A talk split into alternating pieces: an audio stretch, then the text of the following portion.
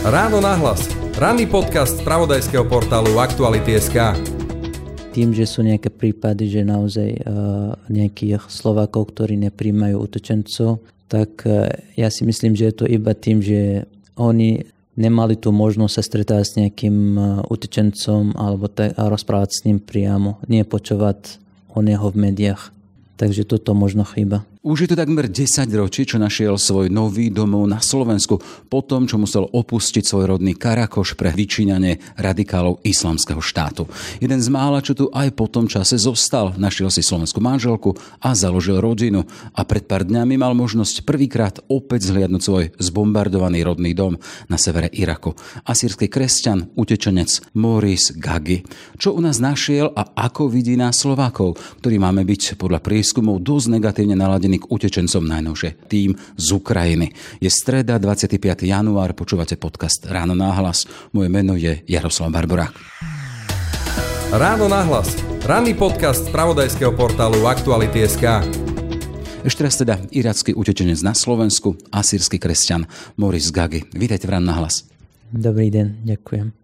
Zaujala tá anekdotická zmienka e, o tej vašej nedávnej ceste do Iraku a to, že ste tam na tom severe, spomínali sme mesto Karakoš, mali prvýkrát potom, ako ste odišli a nútene odišli zo svojej rodnej krajiny, vidieť váš dom a to zbombardovaný. Chcem sa spýtať, čo to je za pocit?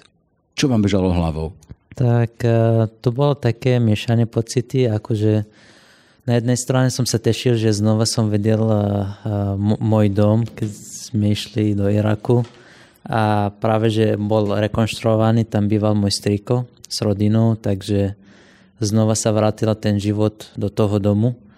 A na druhej strane tak akože uh, pre mňa všetko bolo prázdne, neznamenalo nič, lebo uh, aj mesto je, ich, akože ľudia v meste boli menej a väčšina ľudí, ktorí už cestovali či už do, do Európy alebo Kanady, Austrálii sa nevrátili a, takže je to tam cítiť, že menej ľudí, prázdne priestory, e, málo kamarátov, známych, príbuzných, takže už nemalo to taký veľký zmysel sa vrátiť alebo Rozmýšľam nad tým teda miesto, kde človek vyrastá, rovnako mi beží také zrkadlo môjho detstva, Orava, miesta, ktoré dôverne poznáš, keď chodíš na vychádzke, hra sa s kamarátmi rovnako vy a príde tam počasie a hovoríte o tom, že už mám od toho odstup, je to prázdne, je to bez nejakej emócie.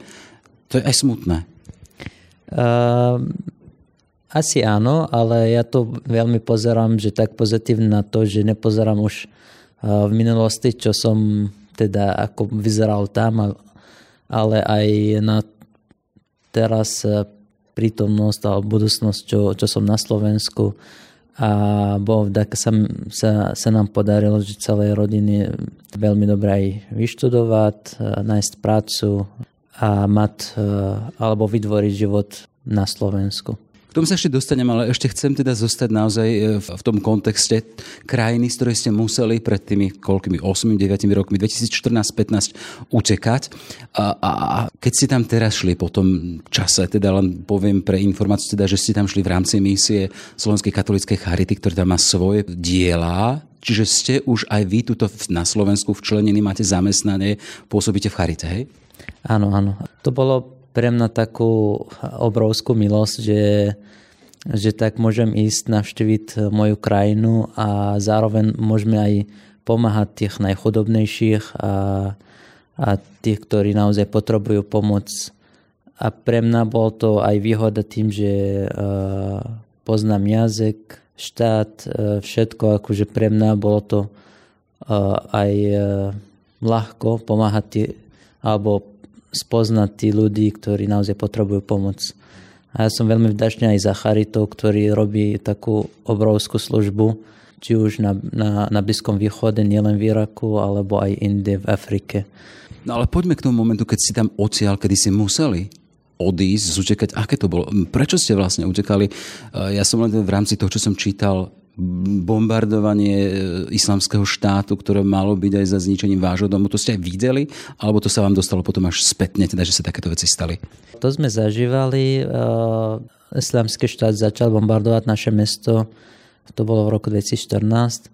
A keď bolo už uh, silné bombardovanie, aj zomreli nejaké deti v našom meste, tak sme museli utekať a to rozhodnutie bolo tak zrazu, že už musíme odísť. A videli sme, že ľudia už odchádzali, tak už nebol na výber a potom sme zistili, že celé mesto utekalo. Takže to bolo večer, alebo tak noc, okolo 9. 10. večer. Išli sme do Chceli sme ísť do iného mesta alebo do časti Kordestanu, čo je daleko okolo 60 km možno, ale všetky cesty boli, akože boli plné auta ľudí. Tak... Hovoríme utekajúcich ľudí. Áno, áno, všetci utekali v tú noc. A keď chceli vojsť do Kordestanu, tak boli zavreté hranice, tak sme museli čakať až na druhý deň. Ale tú noc tiež nebolo také ľahké, lebo na jednej strane armáda, ktorý stal na časť Kordestanu, strelal do našej strany, kde sme chceli vojsť a z druhej strany islamský štát bol za nami. Tak to bolo také mm, veľmi uh, náročná situácia, ale mm, veľmi nám pomohla aj uh, viera a aj modlitba a mali sme pokoj v tú, v tú noc a druhý deň potom nás pustili a išli sme do mesta, kde bolo plné ľudí, do Ankavy, do Erbilu, lebo naše mesto celá utekalo ďalšie vedľajšie dediny, takže nemali kde bývať. Ľudia boli všade v kostoloch, e, na uliciach.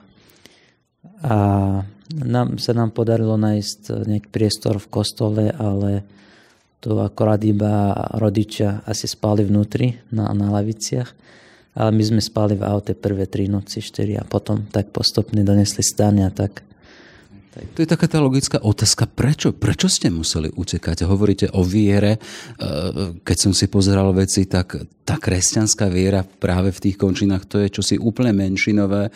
40 miliónový národ je z väčšej časti z e, moslimský, teda islamský. Keď som si pozeral, nejakých 6% obyvateľstva je nemoslimského a z toho polovice, že 3% sú kresťania a to vy, asýrsky kresťania. Ten dôvod sa pýtam, že prečo vy ste odtiaľ museli utekať? Prečo ste zažívali bombardovanie zo strany radikálov? A tým, že akože vznikol alebo uh, prišiel samský štát do Iraku, tak prvé mesto bolo Musul a tam boli aj kresťania, ktorí uh, títo žihadisti im ponúkli tri možnosti, buď konvertovať na islám, alebo platiť dane, čo sú veľmi akože nereálne, lebo sú vysoké aj e, dane, ale aj e, tým, že keby aj platili všetko, tak potom prišli zobrať nábytky, aj majetky, aj všetko, takže uh, bolo to nereálne aj z pohľadu toho, že zaplatím dane a budem tam bývať. A tretia možnosť bola, že ak neplatím, nekonvertujem, tak ma zabijú. A veľa ľudí aj snažili utekať, niektorí aj zomreli tak keď začali bombardovať u nás aj zomreli ľudia, tak museli sme utekať, nebolo na výber, že čo ďalej.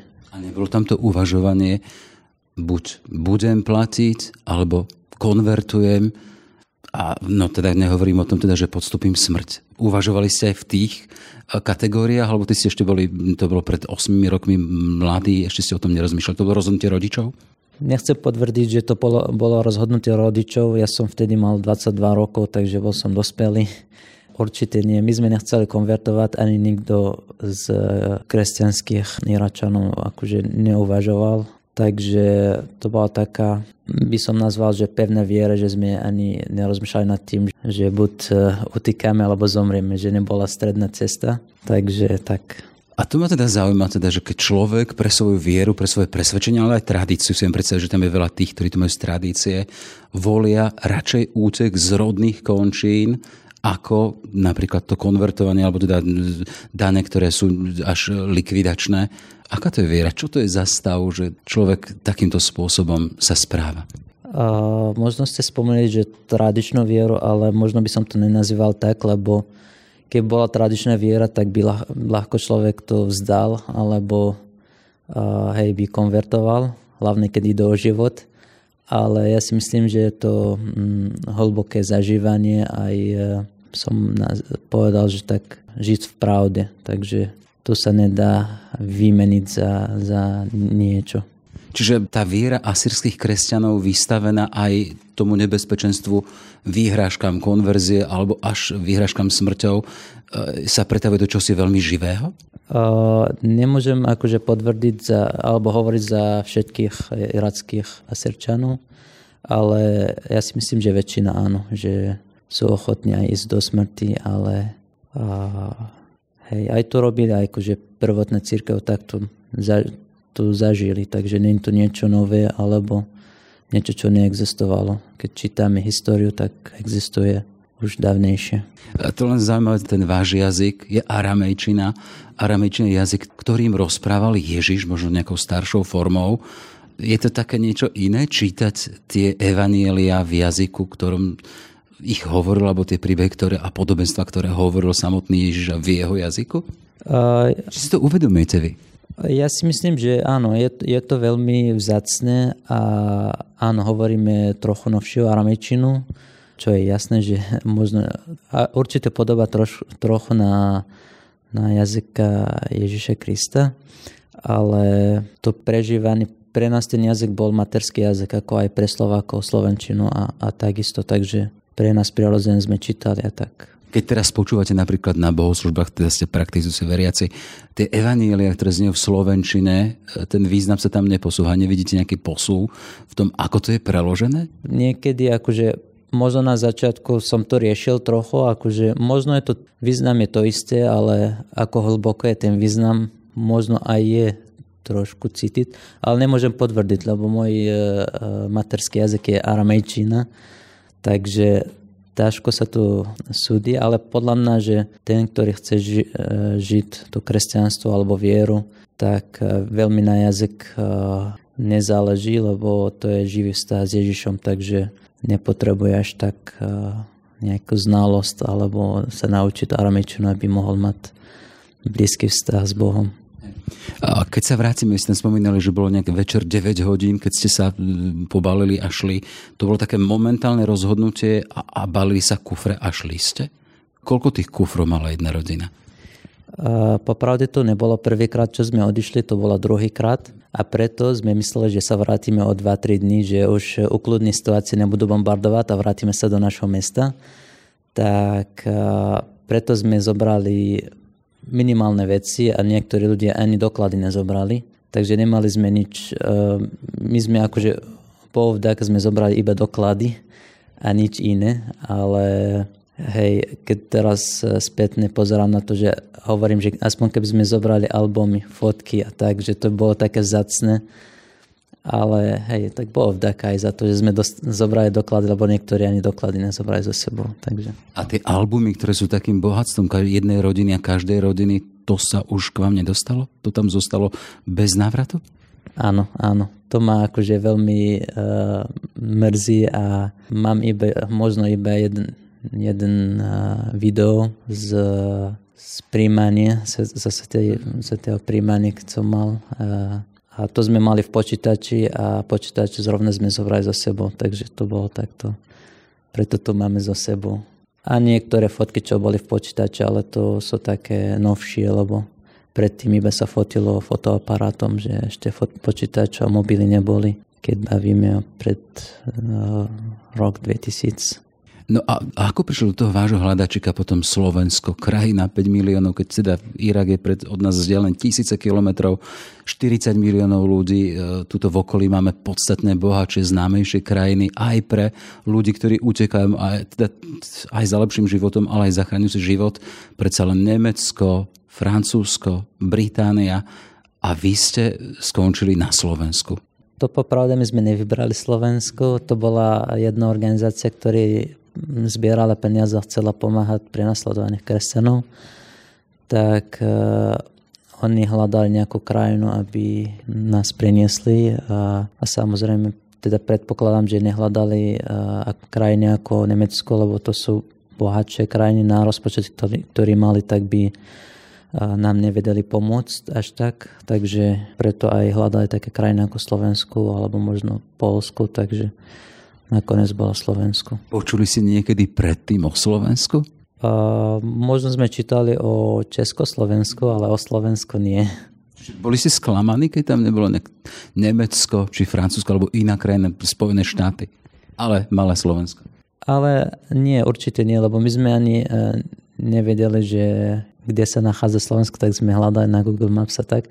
Ale na druhej strane, že bola to neznáma krajina, takže ne, nevedeli sme, čo máme očakávať. Aj akože v Nemecku nemali sme až toľko informácií, že či tam je o toľko, viac, o toľko lepšie alebo horšie, takže sme to neriešili. Potom prišlo k tomu decembru 2015, neviem či 10. alebo ktorý, či 15. Myslím, že 10. december, 10. december 2015. Vy si spomínate na to, keď ste vystúpili z lietadla a, a videli teda letisko Slovensko, že čo to boli za tie pocity? Uh, áno, niektorí ľudia trochu boli sklamaní tým, že počuli európsku krajinu a tak, tak uh, letisko v Erbil je oveľa modernejší a lepšie ako v Košiciach. My sme tam boli, tak e, áno, niektorí ľudia aj cesty, by som povedal, niektorí boli horšie ako u nás, takže ľudia boli, že a sme v Európe, či sme inde, či sa nepomýlili.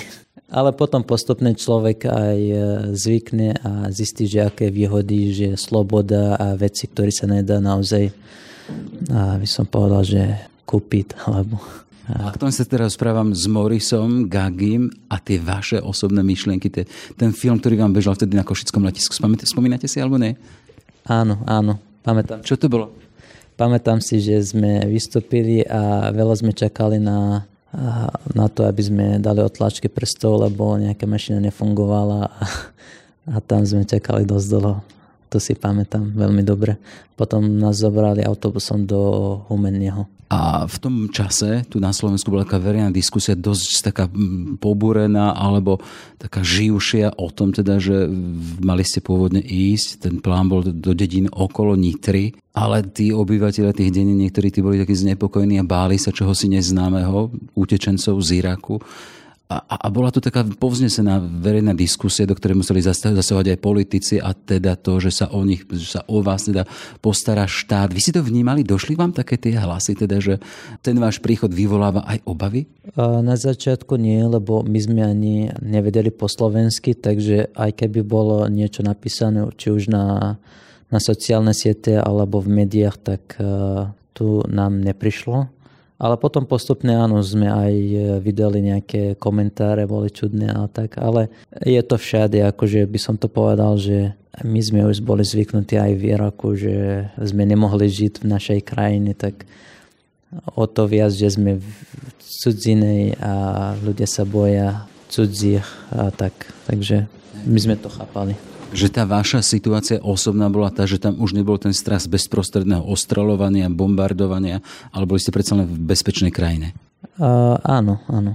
No a z toho Humene sa potom dostali nakoniec naozaj do tých dedín okolo obci, okolo Nitry. 149 ľudí z 25 rodín, ak si dobre spomínam. Aké boli vaše začiatky, začiatky na Slovensku? Stále ste fungovali v rodinách, hej? Áno, áno. Vždy sme sa stretali, mali sme akože nedelnú svetovú omšu každý, každý týždeň. Takže sme sa stretávali aj v nedelu a potom niekedy aj cez týždeň sme mali kurz slovenčiny spoločné, takže boli sme spolu, som povedal, celý týždeň možno. A ten kurz slovenčiny, keď hovoríte, je slovenčina pre jedného Irečana? Čo to je za jazyk? Je to ťažké? Je to neviem, pre mňa je maďarčina, že nerozumiem nič a neviem si predstaviť, že by som mal na, že by som sa ju mal naučiť. Ako ste vnímali v začiatku slovenčinu, lebo aktuálne máte veľmi dobrú? Akože každý jazyk je ťažký, ale v slovenčine by som povedal, relatívne rýchlo som sa naučil s tým, že stále robím nejaké gramatické chyby alebo koncovky alebo tak, takže mi to, hej, neviem úplne perfektne sklonovať, veľa musím rozmýšľať nad tým, že ako dať koncovku, či aký pad je to, či je to akuzatív, nominatív. Takže rýchlo beží v hlave. Niekedy aj viac rozmýšľam nad tým, ako na slovnú zásobu, že čo mám hovoriť alebo vyslovať. Že ten váš počítač, ten hlavový mozgový je rýchly, lebo to ide veľmi dobre. Nemáte tam tie chyby. A ďalšia vec, uh, máte pomocničku, takú tú živú učiteľku slovenčiny, ktorá je vo vašej manželke, ktorú ste si našli práve na Slovensku, hej? Na Slovensku nie, ale bývame na Slovensku. My sme sa stretli v Taliansku. Ale je to Slovenka? Áno, áno, správne. A, a keď hovorím o tom jazyku, pomáha veľmi. Lebo ja som žil 5 rokov v Taliansku a pamätám si v začiatkoch, teda tí moji známi alebo uh, Slovenky, ktoré boli v Ríme a tak tí prišli k tej taliančine o mnoho rýchlejšie, keď si tam našli tých Talianov, chalanov, ako ja, ktorý som tam vtedy dievča nemal. Áno, určite to pomohlo, ale ja si myslím, že aj tým, že som študoval na vysokú školu, aj nemali sme kontakt veľmi s Arabou alebo tak, takto všetky naše kontakty, kamaráti boli Slováci, takže to nám veľmi pomohlo. Ste boli ponorení do slovenského prostredia bez toho, teda, ale bolo vás tu dosť tých Iračanov, tak, ale ste študovali, robili ste, makali ste na Slovenčine. Áno, správne. E, iba na, iba na začiatok, ale potom, keď som prišiel do Bratislavy študovať, tak všetkých e, kamarátov boli Slovákov, takže preto som už e, nemal veľmi kontakt s, s našimi, ale so Slovakmi. Tie spomienky do toho roku 2015 a tie prvé mesiace boli také teda, že pár tých rodín odišlo hneď teda po Vianociach, myslím, naspäť s tým teda, že, že mali problém sa to nejakým spôsobom zžiť s krajinou, že tu boli nejakí starší ľudia, ktorým bolo veľmi smutno za domovinou. Ako to prežívala vaša rodina? Ako si to prežívali vy, tie začiatky tuto na Slovensku? Pre mladšiu generáciu, ako ja a moji bratia, tak to pre nás bolo to ľahšie. Pre staršiu generáciu bolo to ťažšie aj tým, že ťažko im išla Slovenčina, takže nevedeli aj e, komunikovať s ľuďmi, nemali kamarátov. Tým, že sme my taký rodinný typ, tak pre nich bolo to tak ani kamarátov, ani príbuzných, takže iba rodina v rámci teda otec, mama, deti. Takže veľmi bolo to bolestivé, by som nazval pre nich. Akože. Že pre vás mladých bola výhoda tá, že ste šli von, šli ste medzi mladých, šli ste do škôl a boli ste ponúrení do slovenského prostredia, v ktorom ste dokázali komunikovať či po slovensky, či po anglicky a oni boli odpílení v podstate. Áno, správne. A to aj vidím, že aj eh, na mojich rodičov, ktorí naozaj eh, tým, že sú starší, tak aj jazyk im išlo ťažšie, aj eh, menej kamarátov iba do práce a vrátia sa potom. Ale stále sú na Slovensku. Áno, áno. Spomínali ste školu, vysokú školu. Ako ste si spravili potom na Slovensku? Ja som študoval na filozofickú fakultu na Komenského v Bratislave pre mňa bolo to aj náročné, lebo hneď sme skončili kurz Slovenčiny a išli, išli, išli sme študovať, takže veľakrát som sedol eh, v tej hale a nič som nerozumel, akože normálne, alebo pár slov a potom som domýšľal, čo to znamená, celá veta alebo kontext. Ale hej, akože potom som aj zbieral materiál, materiál aj od kamarátov, ktorí prepísali a tak mi veľmi pomohli ako ze Slováci. Mal som jedného kamaráta, ktorý naozaj vždy on e, prepísal e, e, prednášky a posielal a ja som to ich potom študoval postupne. Tak ale to je záslužná činnosť. Predpokladám si, že neretribuovaná, neplatili ste mu za to? Nie, nie. On, on bol taký dobrák, že naozaj to robil nielen, akože, nielen pre mňa, aj pre Slovákov, lebo väčšina boli takí, že buď niektorí akože nechodia pravidelné, alebo hej, že oni spoliehajú na, na nho, lebo on bol veľmi šikovný, veľmi rýchly písal na, do počítača, nebolo tak uh, rokov napísané tieto zápisy z prednášky alebo prepisy, takže... Nezachytil som ten uh, smer, ktorý ste študovali na Filozofickej fakulte a čo? Uh, prekladateľstvo, tlmočníctvo. A jazyky? Uh, arabčinu, angličtinu. Čiže to je teraz aj to vaše živobytie, to je, robíte s jazykom, prekladáte a ste zaradení aj tuto v, kat- v Slovenskej katolíckej charite, kde robíte čo? A toto robím projektový manažer, takže áno, veľmi potrebujeme aj jazyky, či už angličtinu alebo arabčinu, lebo mám na starosti projekty na Blízkom východe aj na Kube. Spomínali ste tu svoju uh, priateľku, aktuálne manželku, ktorú ste spoznali v Taliansku, ale žijete v Trnave, máte rodinku, máte malého syna. Syna. Áno, správne. Stalo sa pre vás Slovensko domovom? Uh, určite áno. Ja to cítim tu ako doma a som veľmi vdačný aj za Slovensko, aj za Slovákov, ktorí mi naozaj ponúkli túto domov a cítim, že naozaj som doma. Ja som do tohto rozhovoru šiel hane s tým, teda s takým tým zámerom, že rád by som počul od človeka, ktorý prišiel na Slovensko, z podmienok, ktoré ste mali, museli ste si, utekali ste pred nebezpečenstvom chrániť si holý život. A idete do krajiny, ktorú nepoznáte, ste odkazaní na ľudí, že s akými pocitmi, ale nie pocitmi, ale s tým teda, že s čím prichádza jeden utečenec alebo človek, ktorý je vystrašený z toho, čo mu hrozí do krajiny, že čo jeden utečenec čaká od Slovákov, od krajiny, kde sa chce jednoducho zaradiť. Že čo ste vy od nás čakali, od nás Slovákov? Čo ste našli alebo nenašli? A ja si myslím, že človek, ktorý príde z, z inej krajiny, či už je utečenec alebo migrant, tak prijatie. To by veľmi pomohlo. Je to jednoduchá vec, ktorý naozaj iba tak prijať ľudí a proste myslieť, že títo ľudia neprišli len tak, aby, aby hrali, alebo že keby neboli nutení odísť, tak naozaj by neprišli. že nemajú čo robiť tu, každý mal e, školu doma, rodinu, prácu, majetky, tu by neprišiel len tak naozaj.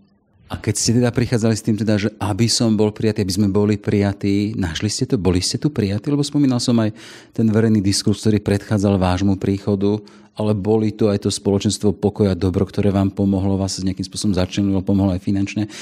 Našli ste to prijatie?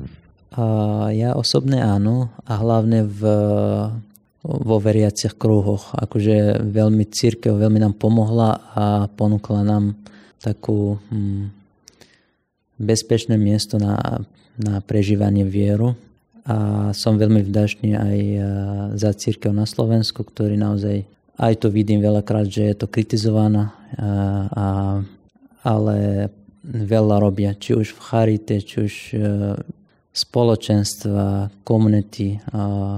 Ja som chodeval do komunity svätého Egidia, tuto v Bratislave, ktorý pomáha bezdomovcom a naozaj títo ľudia sú úžasní a robia obrovskú prácu, ktorý nikto tu nevidí a nikto by túto prácu nerobil. Predsa len pracovať s bezdomovcami a, a dobrovoľne. Že ani nie tu za, za, nejaké, za nejakú sumu alebo peniaze to, keď sme hovorili, spomínali Ježiša, aby tvoja práva ruka nevedela, čo robí ľavá, tak aj tá komunita svätého Egídia, ktorá sa venuje bezdomovcom, robí to bez nároku na to, aby bola nejakým spôsobom honorovaná, aby bola prepieraná pozitívnym spôsobom v médiách. Čiže vy hovoríte teda, že napriek tomu, že sa tu robí kopec dobra, tá církev je kritizovaná a tá církev vás nejakým spôsobom tuto prijala. Áno, to je, to je správne. Akože u nás sa to hovorí, že ten, ktorý pracuje, robí chyby, a ten, ktorý nepracuje, nerobí chyby a tým pádom nebude kritizovaný. Tak... U nás sa hovorí, že kto nič nerobí, nič nepokazí. Presne tak, presne tak. A preto aj to vnímam veľmi pozitívne, že koľko média budú aj e, trochu kritizovať čiž církev a tak e, je to pozitívna vec, že naozaj církev pracuje a robí dobré veci aj keď akože má chyby, nehovorím, že ne sme, my sme ľudia a aj, aj máme chyby, ale to, čo robí, je oveľa viac ako tieto malé chyby, ktoré naozaj sú dôraznené v médiách. My sme aktuálne v takej zvláštnej situácii, keď máme za hranicami vážnu horúcu vojnu, konflikt, agresiu Putina, ktorý vyhnal z Ukrajiny milióny ľudí. Časť z nich prišla aj na Slovensku tiež v tom statuse utečenca ľudí, ktorí museli utekať a zachrániť si holé životy. A opäť z toho Slovensko vychádza tak nejak zvláštne, teda keď v decembri bol Globsek prieskum, tak sme z toho v rámci toho kontextu V4 vyšli najhoršie. Teda 52% ľudí, väčšina Slovákov, bola znepokojená z toho, že by mala pomáhať utečencom z Ukrajiny. Je toto nejakým spôsobom obraz Slovákov, alebo ako to vnímate vy, človek, ktorý ste kedysi potrebovali tú pomoc? Hovoríte, išli ste až ako si tento dychtivo za prijatím, aby ste boli prijatí. A máme tu zase ten obraz e, Slovákov, teda, že nemajú nejak veľmi radi utečencov. Na jednej strane to rozumiem a niekedy aj to je taký, hm, ľudia sa boja neznámeho, ale na druhej strane ja si myslím, že e, veľa ľudí aj pomáhali, aj poznám veľa Slovákov, ktorí boli už na hranici a pomáhali tam priamo, alebo poskytli bývanie zadarmo pre Ukrajincov. Takže to vnímam pozitívne. Tým, že sú nejaké prípady, že naozaj uh, nejakých Slovákov, ktorí nepríjmajú utečencov, tak uh, ja si myslím, že je to iba tým, že oni nemali tú možnosť sa stretať s nejakým uh, utečencom alebo tak, a rozprávať s ním priamo, nie počúvať o neho v médiách. Takže toto možno chyba. Čiže bezprostredný kontakt napríklad s utečencami alebo s ľuďmi, ktorí sú v núdzi, by prelomil aj takéto, takéto hrádze alebo takéto negatívne nazeranie, hej? Určite áno, súhlasím. Z tej vašej pozície máte skúsenosť človeka, ktorý utekal pred vážnou situáciou. Čo by si tak nejak povedali Slovákom, že počujte, keď aj taký obraz máte, aký máte, tak čo ten utečenec potrebuje? Okrem teda toho prijatia. A, tak potom, keď nebavíme o, o, teda okrem prijatia, tak by som povedal, že človek, ktorý príde či už na Slovensku alebo inde, tak potrebuje vedieť jazyk, aby mohol komunikovať s ostatnými ľuďmi. Takže kurzy slovenského jazyka je to možno najdôležitejšia vec a aby človek mohol e, integrovať do spoločnosti. Komunikácia je strašne dôležitá, aby ľudia vedeli potom si aj vybavovať svoje osobné záležitosti, aby mohli ísť ďalej. Spomínali sme, máte rodinu, máte manželku, máte syna. Tá vaša budúcnosť, perspektíva je na Slovensku? Alebo uvažujete nad tým, teda, alebo o tom, že by ste sa aj vrátili do toho svojho rodného Karakošu? A popravde neplánujeme sa vrátiť. Lebo? Lebo tu už mám domu. Akože, keď nebavím o prácu a tieto veci, tak tým, že mám manželku Slovenku, tak už, už som doma tu a je to ťažké, akože nie je to tak jednoduché, že ísť niekde aj sa vrátiť do Iraku a žiť postaviť na nohy, už nie je to tak ľahké. Lebo zase znova, že škola, práca, bývanie a tieto veci, čo trvajú veľa času, aby, aby človek to zariadil a začal znova nový život. A tá perspektíva pre vašeho syna, teda viete, predsa len som asírčan z Iraku, mám korene, mám jazyk, ktorý sa nejakým spôsobom spája kde si až s Ježišom tá vaša tužba nie je to, že keby on raz išiel do tej mojej rodnej krajiny? Alebo to nechá samozrejme, nechávame na deti, nech sa rozhodnú. Tak, tak, on má slobodu, že či už chce žiť tu alebo v Iraku, ale myslím si, že aké je teraz situácia v Iraku a aj na Slovensku, tak na Slovensku by asi ostal. A s tým, že rozprávam s ním niekedy aj po arabsky, moja rodina po aramejsky, tak snažíme sa, aby vedel viac jazykov a ešte je malý, takže ale uvidím.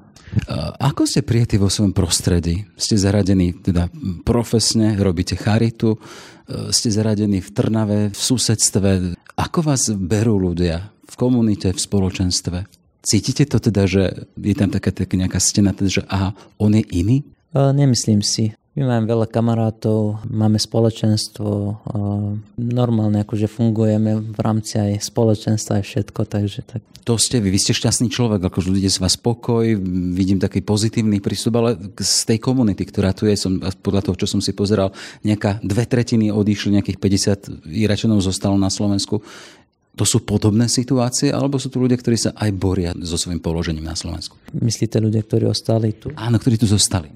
Ja si myslím, že väčšina, alebo aj všetci, ktorí ostali, lebo naozaj tých, ktorí nemohli tu keby integrovať, a tak sa vrátili. Či už bola problém, že boli starí ľudia, nenaučili slovenčinu, alebo mali finančné problémy, alebo naozaj im chýba, chýbal Irak, tak áno, sa vrátili. A tí ľudia, ktorí ostali, tak ja poznám ešte rodiny, ktorí poznám, všetci majú deti, ktorí chodia do školy a pracujú, rodičia, takže všetci tu už e, fungujú veľmi dobre.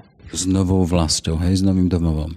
Áno, áno, už postavili na vlastné nohy k záveru, spomínali sme teda pre mňa zaujímavé, teda predsa len tá reč Ježiša, hovoríte, že tá vaša aramejčina je modernejšia, ale predsa len keby sme tie jeho slova, takéto jeho povestné, že pokoj vám, ako by to znelo? Tak možno, že aj v tej modernej aramejčine, ale by sme len predstavu toho, že ako by nám povedal Ježiš pokoj vám. Šlám alechu. A takto, šlám alejchum, šlám alejchum, tak, tak. No, lebo to sú semecké jazyky, takže keď berieme tak eh, šalom, šláma a potom po arabsky je salam, Takže je to veľmi blízko, alebo to je niečo v takomto zmysle slovenčina, čeština alebo polština. Takže je tam cítiť, že či už je to dobrý deň po slovensky alebo po, po česky, tak je to veľmi blízke. Tak taký pokoj nie len nám na Slovensku, ale aj vašim teda mm, súkmeňovcom, vašim blízkym, vašim, vašej rodine, ktorá zostala aj v Iraku. Spomínali ste toho strika, ktorý tam to znova vybudoval. Nech majú pokoj, svoj vnútorný a potom aj ten spoločenský. Ďakujem a ja prajem hm, pokoj pre všetkých Slovákov a aj pre utečencov, ktorí sú na Slovensku a chcú naozaj mať dôstojný život. To bol teda Moris Gaggi, asýrsky utečenec, asýrsky kresťan na Slovensku. Ďakujem veľmi pekne. Ďakujem. Všetky podcasty z pravodajského portálu Aktuality.sk nájdete na Spotify a v ďalších podcastových aplikáciách.